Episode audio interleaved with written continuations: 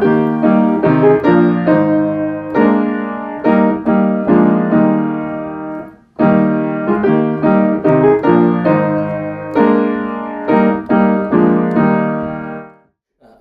to Cincy Reformed Podcast. I'm Pastor Brandon, and I'm here with Pastor Zach. We're pastors at Westside Reformed Church, a URC congregation in the west side of uh, Cincinnati. And today we want to talk about the Reformation and the, the Reformed tradition. And is the Reformed tradition just five points? And you know, we were. Uh, it's common for people to say, "Well, I go to a Reformed church, but maybe it's more Baptistic," or you know, I go to a Reformed church, but maybe uh, there's differences here. And so we kind of want to talk about is reformed just uh, like a mere five points? Uh, what is it? But before we get there, maybe Zach, you can help kind of set up the picture. Where where did the reform come from, and uh, what is you know what was the distinctive identity that was being formed? Yeah, well, the reform tradition really emerged in the time of the Reformation, but there's something to be noted there that I think a lot of people might miss that when Luther began to discover the the purity of the gospel that had been um, lost during much of the Middle Ages, uh, he began to uncover something alongside of Zwingli and these reformers who were engaging with the Greek text for the first time, really, as um, Erasmus of Rotterdam put out a Greek text to be to allow uh, ministers to begin to read the uh, the New Testament in Greek rather than relying only upon Latin. That this recovery began uh, came uh, this recovery occurred across the uh, continent of Europe, and those who began to discover and recover the purity of the gospel and especially of justification uh, by grace alone through faith alone in Christ alone that these people began to be not called at the earliest uh, in the earliest years it, they were not called lutherans or like uh, reform, but they were just simply evangelicals. They were the gospel uh, people. And um, they, they could be call, called at times slanderously Lutherans because they were followers of Luther in this way. But really, what they were doing was they were just simply Catholic Christians. When I say Catholic here, I don't mean Roman Catholic, but lowercase c Catholic Christians who were engaging with the biblical text, reading for the, the church fathers, especially men like John Chrysostom, and they were recognizing how much of the biblical teaching had been obscured by the Roman Catholic Mass, and they were recovering the beliefs and practices of the ancient church. And so, for the first couple of decades of the Reformation, we did not have different branches really of um, Protestant Christianity. But over the course of some time, there came to be, uh, they, they came to realize that there were some differences in the way that some were formulating the doctrine of the Lord's Supper and others were formulating uh, the, the, same thing. And, and, that is what then uh, the Lord's Supper doctrine and some of the views of Christ and Christology, the two natures of Christ, then that led to a di- distinction within um, Protestant Christianity between the Lutheran branch and then the Reformed branch, broadly speaking. Reforms could include in this way think about Presbyterians, those who are Reformed from the continent of Europe, and also Anglicans held this same view of uh, the Lord's Supper and of Christology in that way. And so then you had a, distinction within uh, the Protestant world, and you had then a Lutheran tradition and then a Reformed tradition that had a, a few different uh, manifestations there. Within the uh, United Kingdom, you had, of course, the Church of England, which is under the uh, King of England at the time, and the um, the Archbishop of Canterbury providing leadership there. You had the uh, Presbyterians that emerged in up in Scotland, and then on the continent of, Europe, you had uh, various branches of the Reformed Church who were writing confessions for themselves also. And so, in other words, a way to think about this is that there were two broad um, buckets there's the Lutheran movement that was really following Luther and his version of the Lord's Supper. And then there was the pro, the uh, Reformed um, wing that uh, could include the Anglicans, the Presbyterians, and then what we call Reformed nowadays.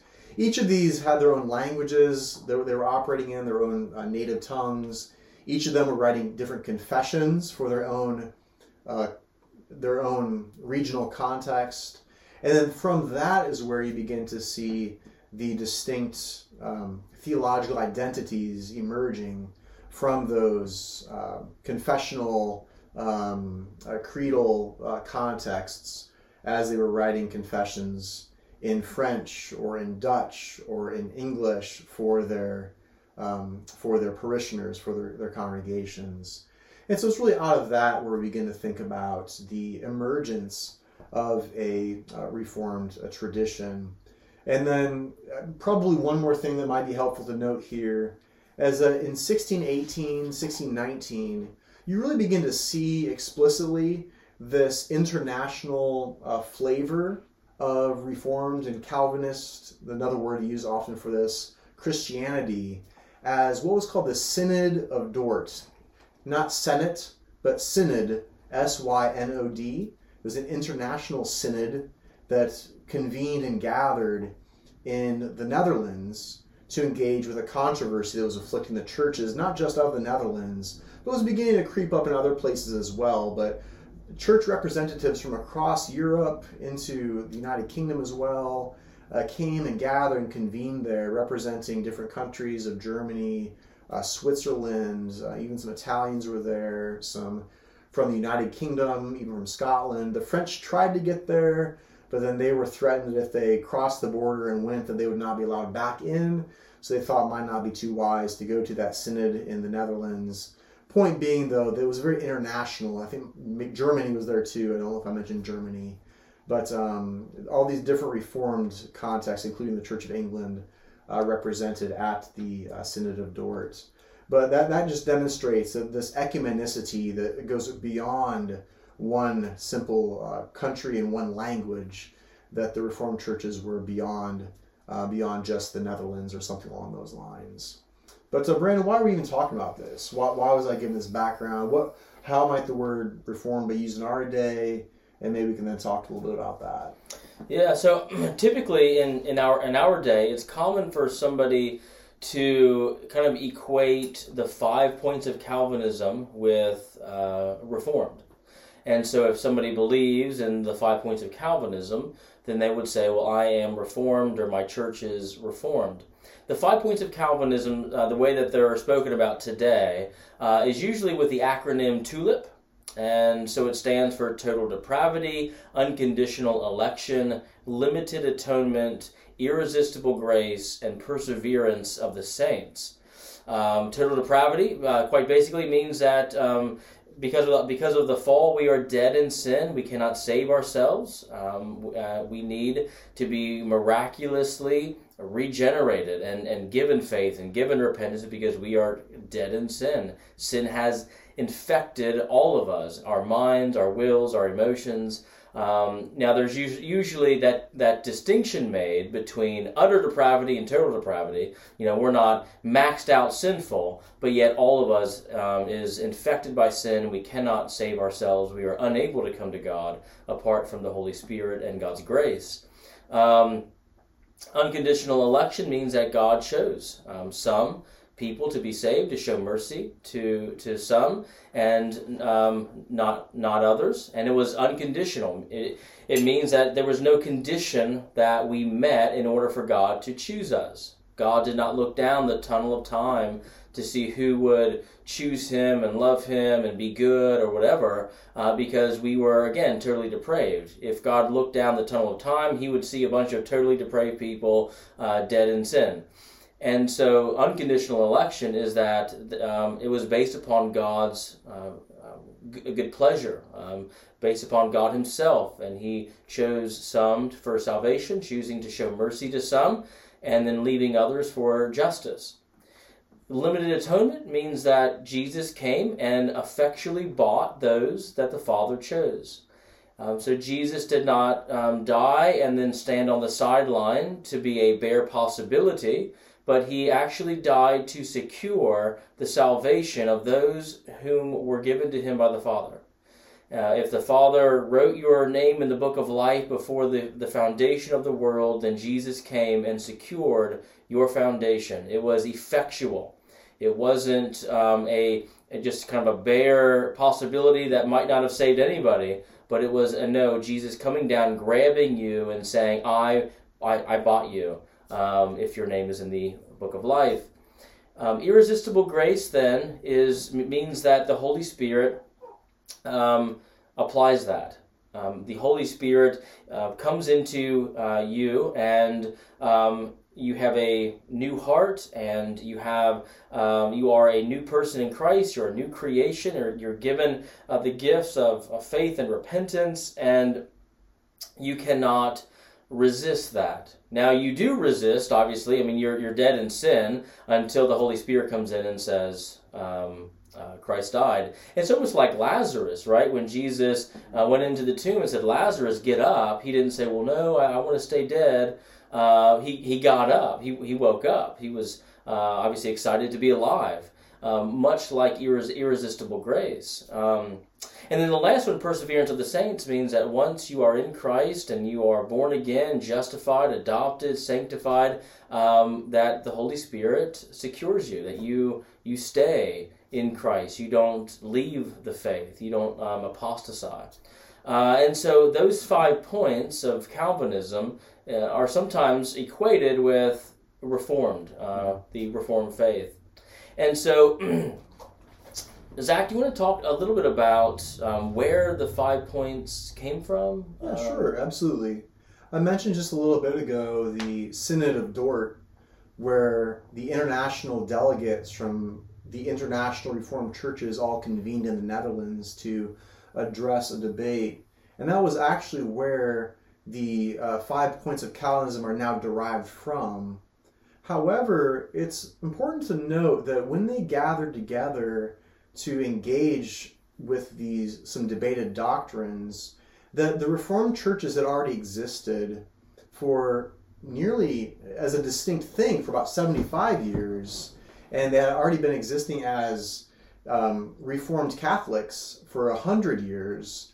And so well the, the, the reformed church well um, uh, pre-existed the formulation of what are called then the canons of dort and again, these cannons are not the boom boom kind, they're shot from pirate ships, but rather these cannons are rules of faith.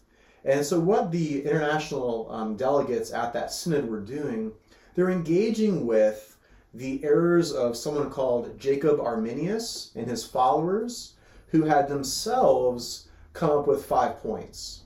And so then the synod was responding to those five points with their own rebuttal of five points of the Arminians, or the Remonstrants, as it can also be called.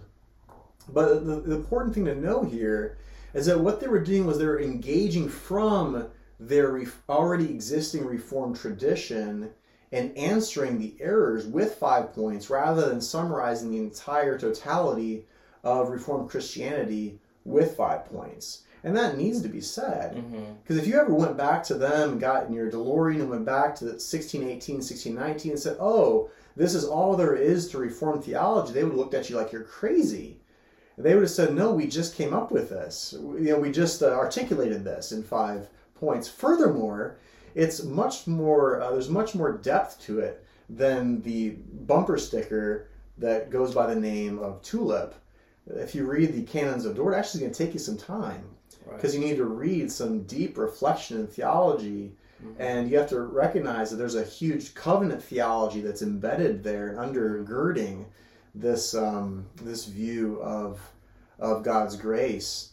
And as you read these things, you also realize that they weren't really doing a whole lot that was unique to a distinct tradition. That what they were doing instead was just Augustinian Christianity, and that they weren't um, uh, creating a tradition out of nothing or something that was, that was brand spanking new, but they're recovering the teaching of St. Augustine and defending that teaching of St. Augustine over against the um, Arminians who uh, were calling it into question. Right. So, yeah, what are some of your other thoughts on this, Brandon? Yeah, I think that it, I mean, it also needs to be said too. Like the uh, you mentioned in, the beginning, the Reformed were developing creeds, they were developing ca- uh, or confessions of faith, catechisms, And I mean, uh, this predates the Synod of Dort. And so there was the Belgic Confession, there was the Heidelberg Catechism. And so, you know, if you asked somebody to summarize the Reformed faith, they might hand you the Belgic Confession, the Heidelberg Catechism.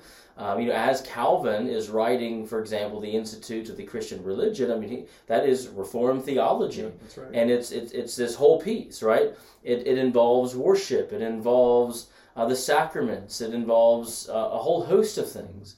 And Jacobus Harmenszoon, who became Jacob Arminius, um, he had five problems. So basically, looking at the totality of the Reformed tradition and what Calvin was writing, what the uh, what the confessions and the catechisms were outlining, as he's looking at the totality of it, he, he kind of outlined five pieces that he didn't like, and that's where you know they came up with the, the five points of the remonstrance, and so the the Synod of Dort then is responding to their five points, and and they're they're, they're answering their objections. Uh, like you said, they're not trying to give this totality view of you know, this is the totality of, of Reformed theology, uh, but they were, again, just responding to specific attacks, but specific uh, points of problem that uh, Jacobus uh, Arminius and his followers were trying to uh, bring forth.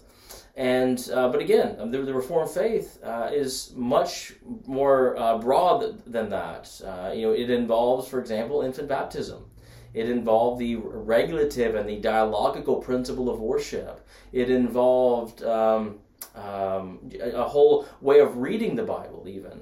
Um, so, anything else you want to comment on that? Just to reiterate your point about the, including the sacraments, that it was the debate about the Lord's Supper, the Eucharist, that gave rise to the Reformed tradition as a distinct tradition.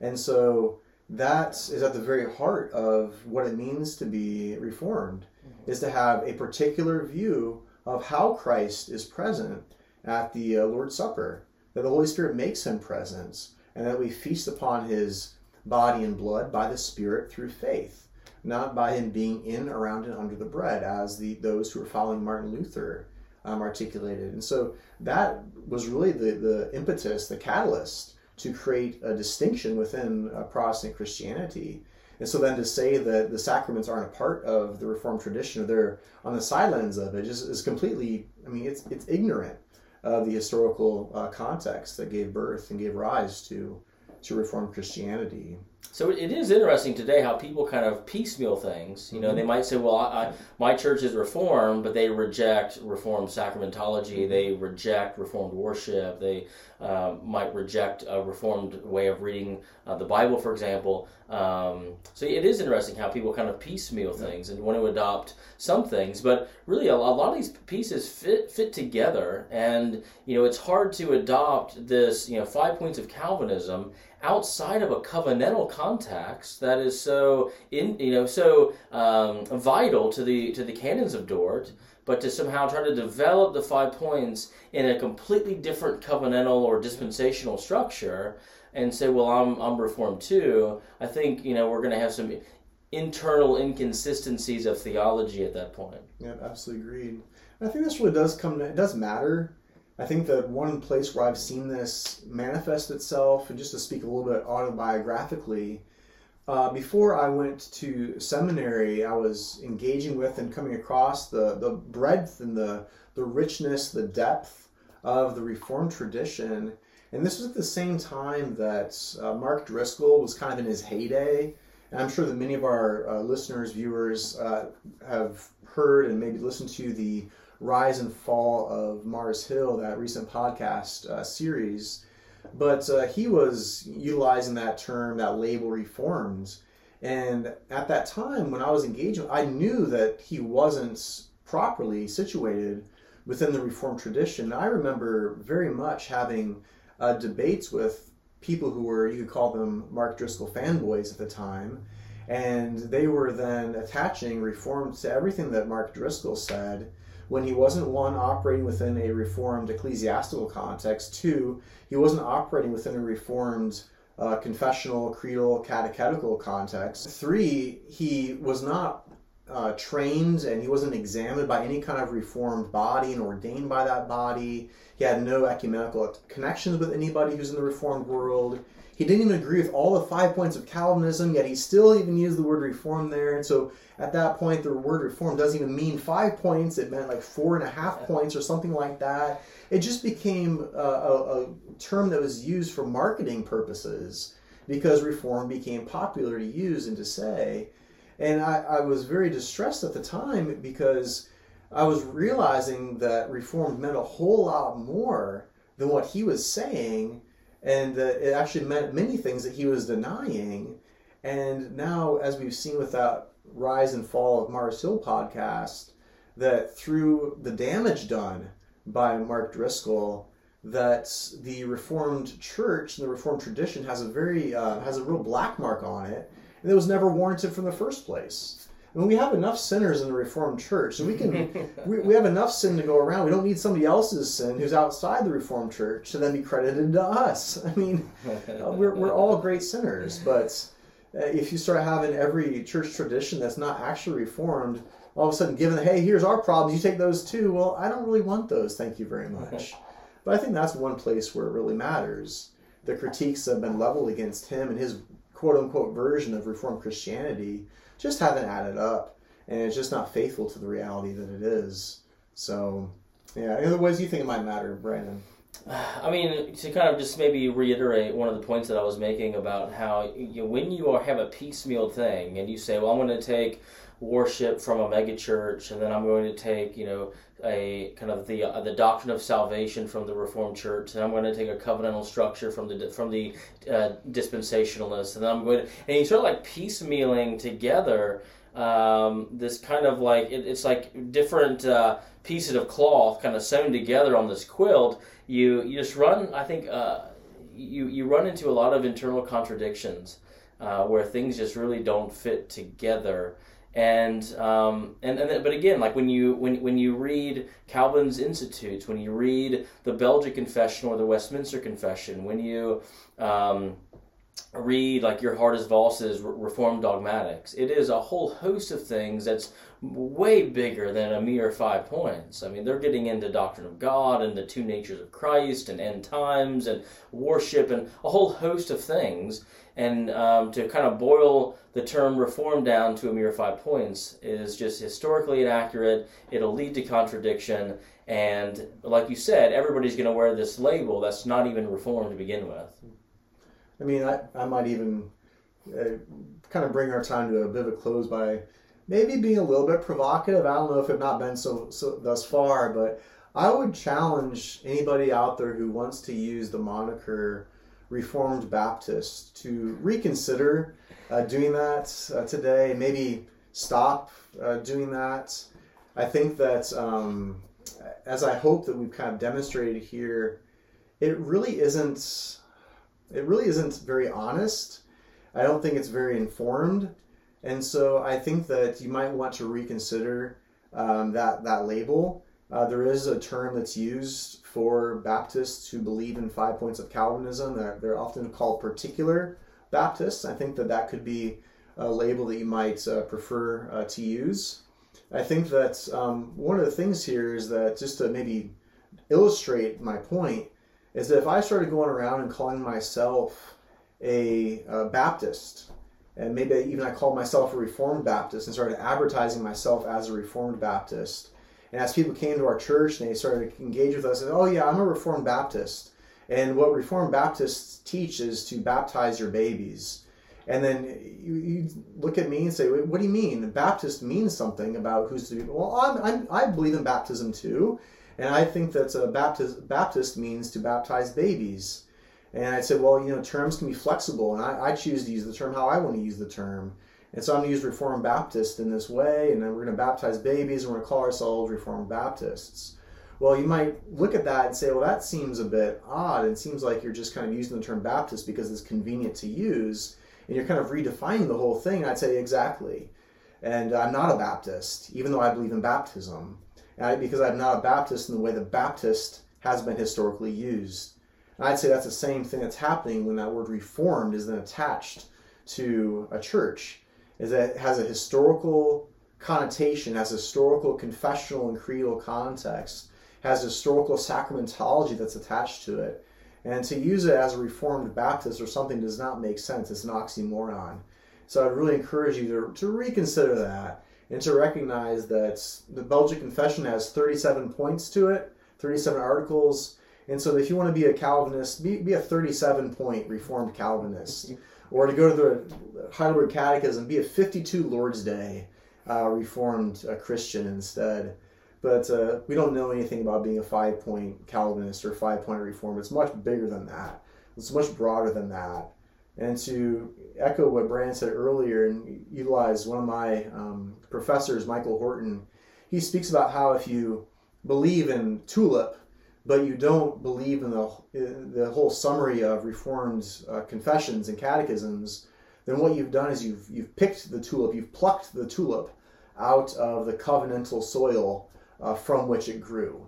And so I would encourage you to go back to that covenantal soil, see where that bulb of the tulip has um, uh, been given its life and is given its nourishment and its nutrition, why it pops up each and every year, and engage with the rest of Reformed Christianity. I think you'd find that to be a, a blessed experience, and that would be um, a gift to, uh, to yourself. When you pick up a flower out of the soil, it does. Exactly right, Brandon. Exactly. Well, we hope that's uh, been uh, helpful for you. I hope it's not been too um, uh, provocative or too uh, um, uh, polemical. But we hope that it's been thought provoking. We hope it's an encouragement for you to think about these things. And uh, we are the Cincy Reformed Podcast. Thanks for taking some time to join us this week.